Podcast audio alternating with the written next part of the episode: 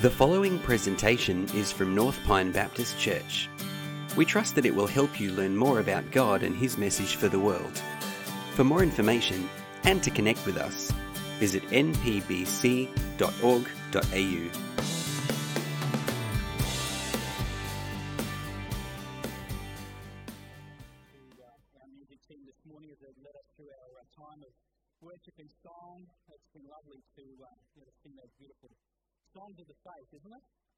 to hear the voices around the uh, auditorium singing the praises of God. We are incredibly blessed with, uh, with our music teams in this church, and I trust that uh, you will uh, concur with me in that. Would you like to turn with me, please, in your Bible, uh, New Testament? We're looking at the uh, first letter of Paul to the Thessalonians this morning, chapter 2. If you'd like to turn with me, if you've got your Bible with you, I encourage you to be bringing your Bibles to church each Sunday. You know, you can uh, follow along. You can be checking up, making sure, making sure that I'm um, actually preaching from the Word of God and not, uh, not from something else. But also, as we read the Word of God, as we take in the Word, I think there's something about reading a book, isn't there, as we take in those words, they kind of just stay with us. You know, I've got a, a lot of books on Kindle, but they don't stay with me as much as they do when I've actually got a physical book in my hands. First Thessalonians chapter 2, we're commencing at verse 1 and we'll read through to verse 16. Apostle Paul, writing under the inspiration of God's Holy Spirit, writes, For you yourselves know, brothers, that our coming to you was not in vain. But though we had already suffered and been shamefully treated at Philippi, as you know, we had boldness in our God to declare to you the gospel of God in the midst of much conflict. For our appeal does not spring from error, or impurity, or any attempt to deceive. But just as we have been approved by God to be entrusted with the gospel, so we speak, not to please men, but to please God who tests our hearts. For we never came with words of flattery, as you know, nor with a pretext for greed. God is witness.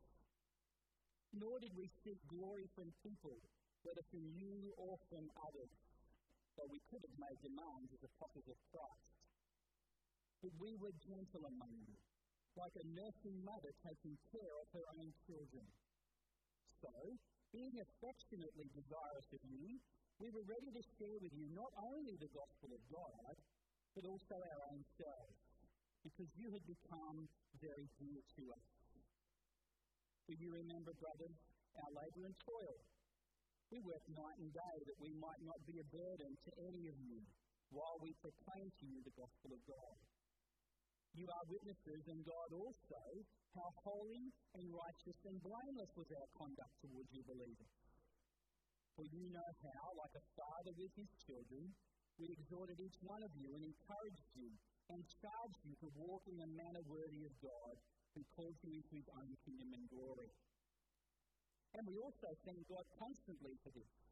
That when you received the word of God, which you heard from us, you accepted it, not as the word of men, but as what it really is, the word of God, which is at work in you believers.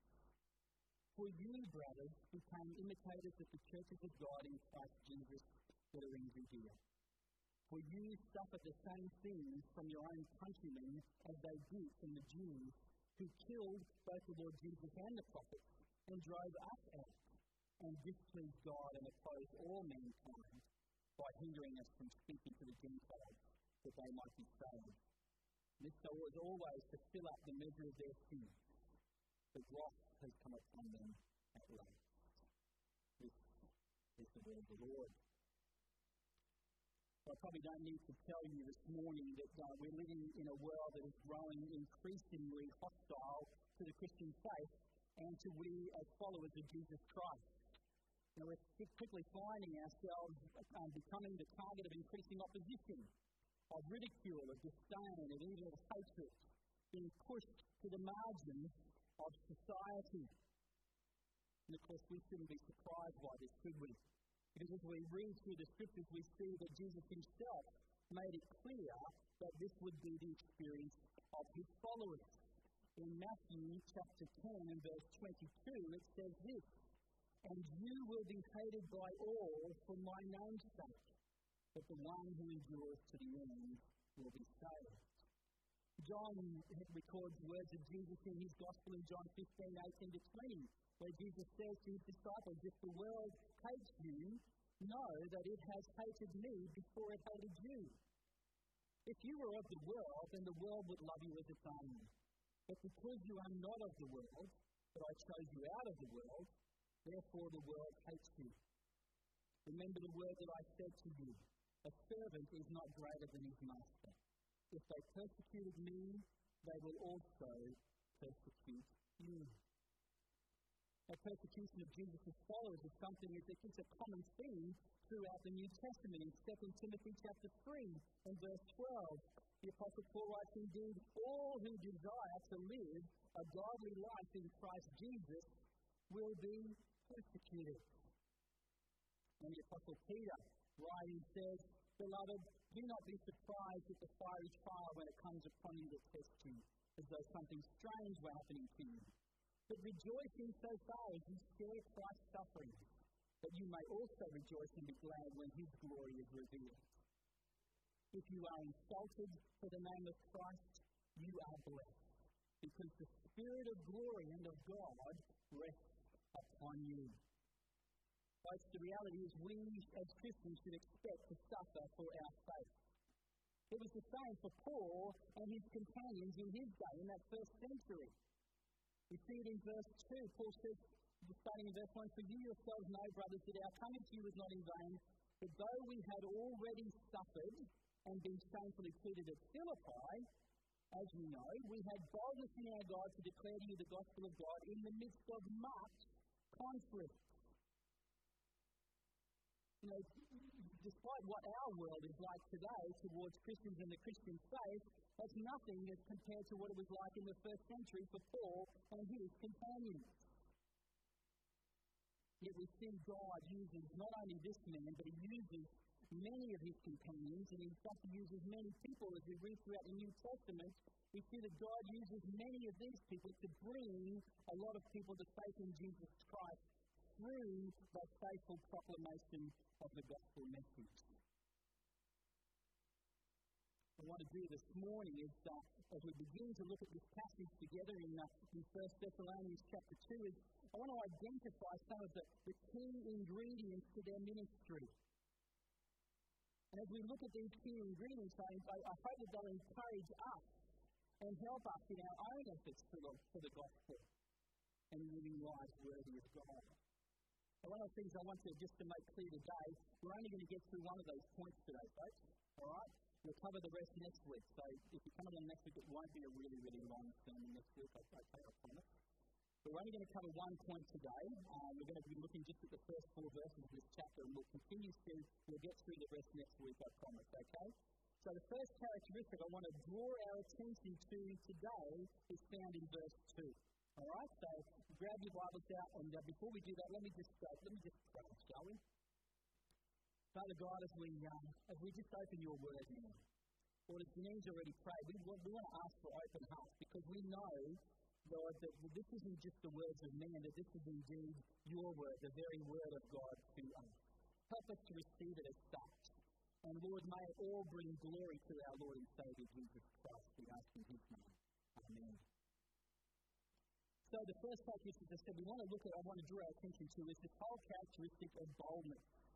And this boldness that, that, that is being spoken of here is anchored in three important things uh, that we'll, we'll discover as we read through these four verses together. Paul states that at the beginning he said that we have boldness in our God to declare to you the gospel of God in the midst of much conflict. I don't know you, know what you sort of think of when you think of, of boldness or a, a bold person. You know, can I just say up front, it's, it's a mistake to think that the boldness is just some kind of personality trait. You know, that people are just kind of born with it. One commentator writing about boldness says, uh, he says, a typically soft-spoken, introverted, calm person can be bold at a time when a typically driven, outspoken, brash person shrinks back. So boldness isn't just a, a personality trait. But the kind of boldness that's being spoken of here comes from a, a deeply held conviction and a confidence in the truthfulness of that conviction. Boldness isn't merely just, just talking loudly and shouting down the opposition. Most oftentimes that's arrogance. But boldness itself is a, is a steady devotion to the truth, and it's a refusal to compromise when it comes to that truth. And in the case of the believer, it is the conviction that God is real and that His word and promises are true and therefore to be obeyed. This boldness in God that Paul speaks of here, it's the same boldness that, that Joshua and Caleb had when they were given, when they gave that favourable report to, to the, uh, the, the, people of Israel after they'd gone in and spied out the land of Canaan. Remember, Mark preached about this only a few weeks ago. And they urged people to go and take possession of the land. Numbers chapter 14, verses 6 to 9 says this And Joshua the son of Nun and Caleb the son of Jephunneh, who were among those who had spied out the land, tore their clothes and said to all the congregation of the people of Israel, The land which we passed through to spy out is an exceedingly good land. If the Lord delights in us, he will bring us into this land and give it to us a land that flows with milk and honey. Only do not rebel against the Lord and do not fear the people of the land, for they are bread for us. Their protection is removed from them, and the Lord is with us. Do not fear them. Remember, the, uh, the, the, the 12 spies came back, and 10 of the spies, you know, they agreed that the land was, was just as God said it was, a land flowing with milk and honey, but they, they, they were overcome with fear because the inhabitants of the land looked like giants to them. And they tried to encourage, they tried to, to convince the people not to go in because it would be a disaster for them. And yet these two, Joshua and Caleb, stood strong against that opposition, stood strong in the face of, majority opinion and said, No, God is with us. We need to go in and take this land. God has already said that it will be ours. They had confidence in God and in His power. The same kind of confidence that Paul and his, his, his companions have here in this passage. It's the same kind of confidence that David had when he went to, uh, to take on Goliath. In, uh, in 1 Samuel 17, David said to the Philistine, this giant of a, of a man nine feet tall, he said, You come to me with a sword and with a spear and with a javelin, but I come to you in the name of the Lord of hosts the God of the armies of Israel, whom you have defied. What boldness, what confidence, what courage David had. But it wasn't in his own strength, it was in the strength of the Lord and the confidence he had in the power and the goodness of God and God carrying out his will and purposes. As we ourselves need to have this same boldness as the people of God today, we need to have a boldness that comes from confidence in our God, a confidence in His existence, in His power, in His sovereignty, and in His promises contained in His Word. It is this same boldness that has you know, led countless followers of Jesus Christ over the centuries to take a stand for the gospel in the face of much opposition and hardness. Of course, such a boldness can be hard to come by eternity. And yet for Paul, it was, it was exactly the same as us. You know, this boldness can be hard for us to, to, to, to, uh, to have. But for Paul, it was the same. You know, we think, oh, the great apostle Paul, he didn't have any problems in, in going and, you know, in, in standing in the face of conflict and boldly proclaiming the word of God. But listen to Paul's words in Ephesians chapter 6, verses 19 and 20, where he says, Pray, pray also for me that words may be given to me in opening my mouth boldly to proclaim the mystery of the gospel, for which I am an ambassador in chains, that I may declare it boldly as I ought to speak. The Apostle Paul was asking the, the, the, his fellow Christians, his fellow brothers and sisters in the Lord, please pray for me because I need that prayer to give me that, that boldness to continue to speak the gospel to those around about me in the midst of conflict and opposition. You know, this boldness did not come naturally to the disciples either in Jerusalem following Jesus' death and resurrection. We're told that they were fearful until the Holy Spirit came upon them. But they too prayed for boldness to preach amidst persecution. In Acts chapter 4, verses 29 to 31, after Peter and John had, had healed the, the, the, the man by the side of the road, they were dragged before the Jewish ruling council, the religious council. They were threatened with, uh, with, with, um, with uh, physical harm, but they went back to their brothers and sisters and they all got together on their hands and knees. They prayed and, it, and they said, And now, Lord, look upon their threats and grant to your servants to continue to speak your word with all boldness. While you stretch out your hand to heal and signs and wonders to perform through the name of your holy servant Jesus. And when they had prayed, it says, the place in which they were gathered together was shaken.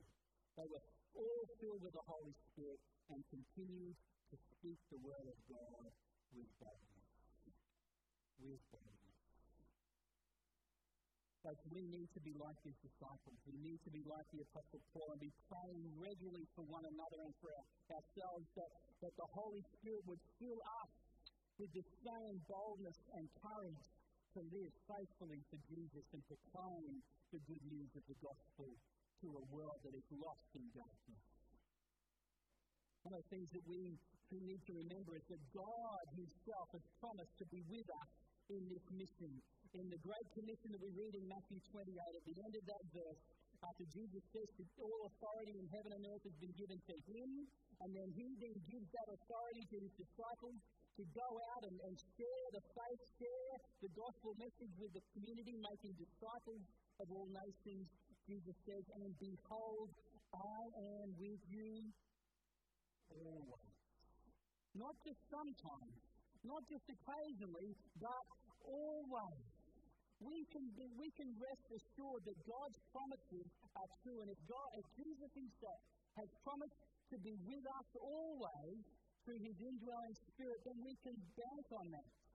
We can trust in that and know that as we go about living our lives faithfully for Jesus, that Jesus is with us and He will give us help through His Holy Spirit to be able to live boldly for Him. Course, we need to remember too that, that God's power is greater than any earthly power. That He has the ability Himself to change hearts and lives, to bring good from bad, to accomplish His will and purposes in our world and in the lives of people. The Apostle Paul was convinced about this as he wrote to the Romans the Roman church in chapter 1, he says, For I am not ashamed of the gospel, for I know it is the power of God for salvation for all who believe, to the Jew first and also to the Greek or to the Gentile. Paul was convinced that in the gospel there is a power at work, the very power of God. As we proclaim that, God's power is being proclaimed, and that power has the ability to change hearts and change lives. And brings us to our next point, the second aspect of this boldness that Paul is speaking of here. We read that Paul was also confident in the truth of the gospel message that he preached. We see that in verse 3. For our appeal does not spring from error or impurity or any attempt to deceive. But just as we have been approved by God to be entrusted with the gospel, so we speak See, Paul was confident in the truth of the gospel message he preached, and this enabled him to preach it boldly as well. You know, one of the greatest tools that, that our enemy Satan has today is to cause people to doubt the truth of God's word or to alter it. It goes right the way back to Genesis in the garden, where he convinced Adam and Eve to, to not trust God and to, and to alter the word of God. Paul, writing to the Galatians, says in chapter 1, verses 6 to 9, he says, I am astonished that you are so quickly deserting him who called you in the grace of Christ and are turning to a different gospel. Not that there is another one, but there are some who trouble you and want to distort the gospel of Christ. But even if we, or even an angel from heaven, should preach to you a gospel contrary to the one we preach to you, let him be accursed. As we have said before, so now I say again, if anyone is preaching to you a gospel contrary to the one you received, let him be accursed. Paul saw the danger in false gospels being proclaimed. And today there are many false gospels, and some of those have even found their way into the church. And folks, we need to remember that we have to be faithful to the Word of God in our lives and in our proclamation of that gospel each and every day. Sadly, there is a marked falling away of many so called Christians today, right across our uh, world, brought about by their doubting or denying the truthfulness and the veracity of the gospel. Let me go, sorry, let me just go back to that.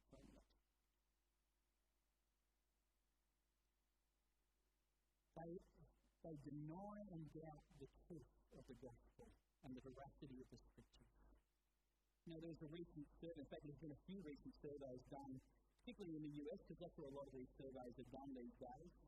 It said that, that this particular survey said that 70% of people who uh, we would, or who would consider themselves as evangelicals, 70% believe that there is more than one way to get to heaven, that they don't just have to believe in Jesus.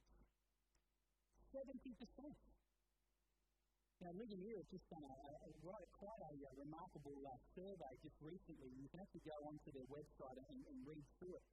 But it's, it's, it's absolutely astounding the numbers of people who claim to be evangelicals, people who we would, you know, who would think that they are indeed gospel followers of Jesus, doubt or deny or alter the, the, the, the scriptures in lots of different ways.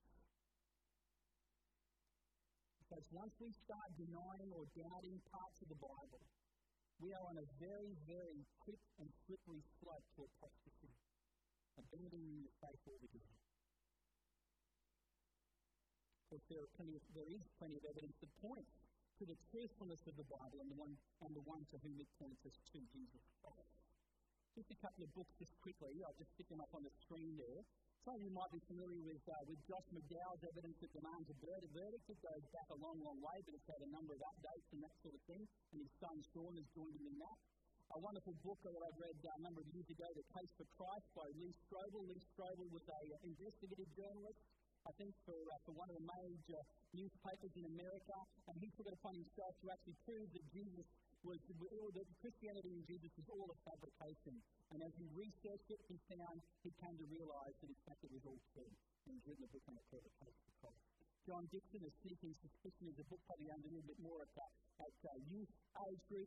And then a lady uh, just, just recently, Rebecca McLaughlin, um, she has written a wonderful book called Confronting Christianity, where she uh, looks at uh, 12 different things which, which Christians can sometimes have doubts about in terms of uh, the Word of God today. So uh, by all means, you know, grab, grab, grab one of these books and have a read through it. Make sure you have an understanding yourself as a follower in Christ, that confidence in the gospel and in the Word of God.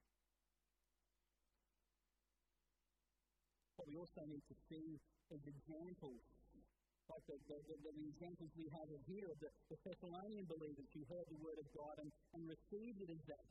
It led to radical transformation in their lives 1 Thessalonians chapter 1, verses 2 to 7, Paul writes, For we give thanks to God always for all of you, constantly mentioning you in our prayers, remembering before our God and Father your work of faith, labour of love, and steadfastness of hope in our Lord Jesus Christ.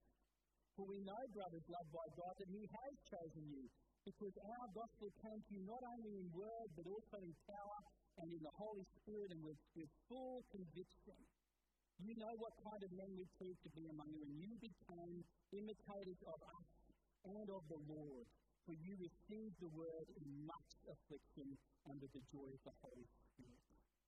Later in, in, in our chapter here in verses 13 to 14, Paul writes the same thing where he says, And we also thank God constantly for this, that when you received the word of God, which you heard from us, you accepted it not as the word of men, but as what it really is the Word of God which is at work in you believers.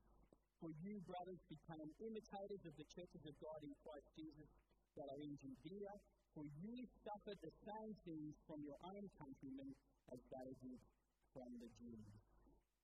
But we also we need to, to be going into the scriptures and reading the examples of, of Christians who have gone before us.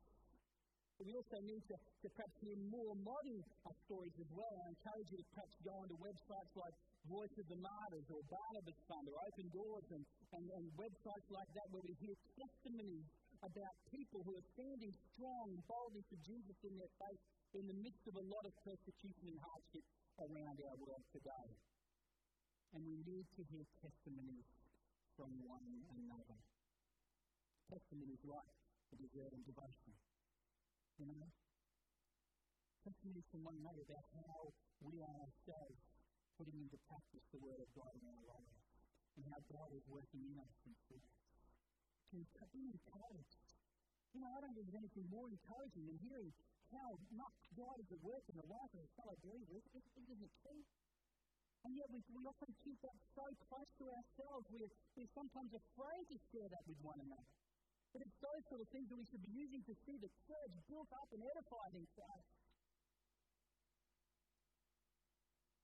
Paul had no doubt that the message he preached was true and that it was the only means by which people could know how to be reconciled to God and have that hope of eternal life. The third conviction that Paul had in giving him boldness to declare the gospel was that he had been approved by God and entrusted with the gospel in verse 4. But just as we have been approved by God, he says to be entrusted with the gospel, so we speak not to please men, but to please God who tests our hearts. See, Paul saw himself as a steward of something incredibly precious and important in the gospel given to him by God himself. And later in this section, Paul is going to point out that, that those who seek to, to stop the gospel from, from being proclaimed actually oppose not only God, but they oppose mankind. That they are enemies of mankind because they prevent people from hearing the only message that can save them. We'll be looking at that again in verses 15 to 16 next week. So Jesus himself compared this gospel, this, this message of the kingdom of God. Paul, uh, sorry, Jesus described this same gospel as, as in, in comparison to a, pearl of great price, which caused the merchant to sell everything he had in order to purchase it.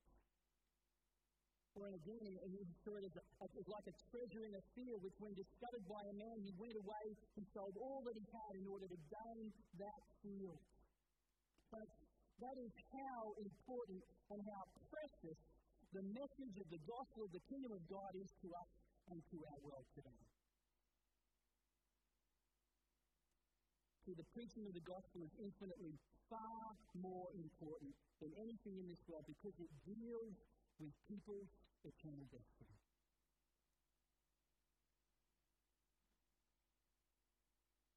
If you're a follower of Jesus, then you too have been entrusted with the same gospel of God, and you have been approved by Him to proclaim it. 2 Corinthians chapter 5, verses 17 to 20, the Paul writes, Therefore, if anyone is in Christ, he is a new creation. The old has passed away, behold, the new has come. And all this is from God, who through Christ reconciled us to himself and gave us the ministry of reconciliation. That is, that in Christ, God was reconciling the world to himself, not counting their trespasses against them, and entrusting to us this message of reconciliation. Therefore, we are ambassadors for Christ. God making his very appeal through us. What a privilege. Isn't it true? Do we see it as a privilege, though? Do we see it as something precious that we've been entrusted with? Something more precious than anything this world could ever describe or, or, or, or offer us? like Mark was saying last week he was preaching, you know, if you've got the cure for cancer, you know, to prevent people from, from, from, from the suffering and death that it brings, then you have the responsibility to share that news with the world, don't you? And yet the gospel, the gospel of Jesus Christ is far more significant than a cure for cancer because it is the means of saving people from eternal suffering and death. And so often we keep quiet because of what others might say about us, what others might think of us. That we might, you know, we might fumble over our words or we might stuff up the message in some way. But Paul reminds us here that we folks are meant to please God first and not man. Not even ourselves. Like, there are all kinds of strategies today that are being employed by the church to engage our world with the gospel. And, and we need to develop these strategies by all means, and some very, very good ones. But can I just say, fundamentally, what is needed is this Christians who are willing to live courageously for Jesus and proclaim with boldness the life giving message of the gospel. This boldness needs to be coupled with love and humility and grace, and also a willingness to endure suffering and hardship. But what the Bible demonstrates and what history has proved through the centuries is that where we see men and women, boys and girls, willing to live in this way, with boldness for Christ, that they can be lights that shine brightly in a dark world people used by God to impact this world by pointing people to the loving and merciful and gracious Savior Jesus Christ. You and me. And our prayer today should be this oh, that God would give each of us the courage and the conviction to live like this for whom it's done. Amen? Amen. Let's pray. Father, we uh, just close this word this morning. Lord, we're reminded of the preciousness of the gospel, the importance of the gospel. And Lord, the demand for us as followers of Jesus to live boldly for you. As we go into this new week, will you indeed help us in that? Would you help us to live bold and courageous lives for you this week? with an opportunity to present themselves for us to be able to speak about our Savior Jesus. Lord, help us just to send up a prayer to you, asking for the Holy Spirit's help, and then just to open our mouths and share the testimony of lives.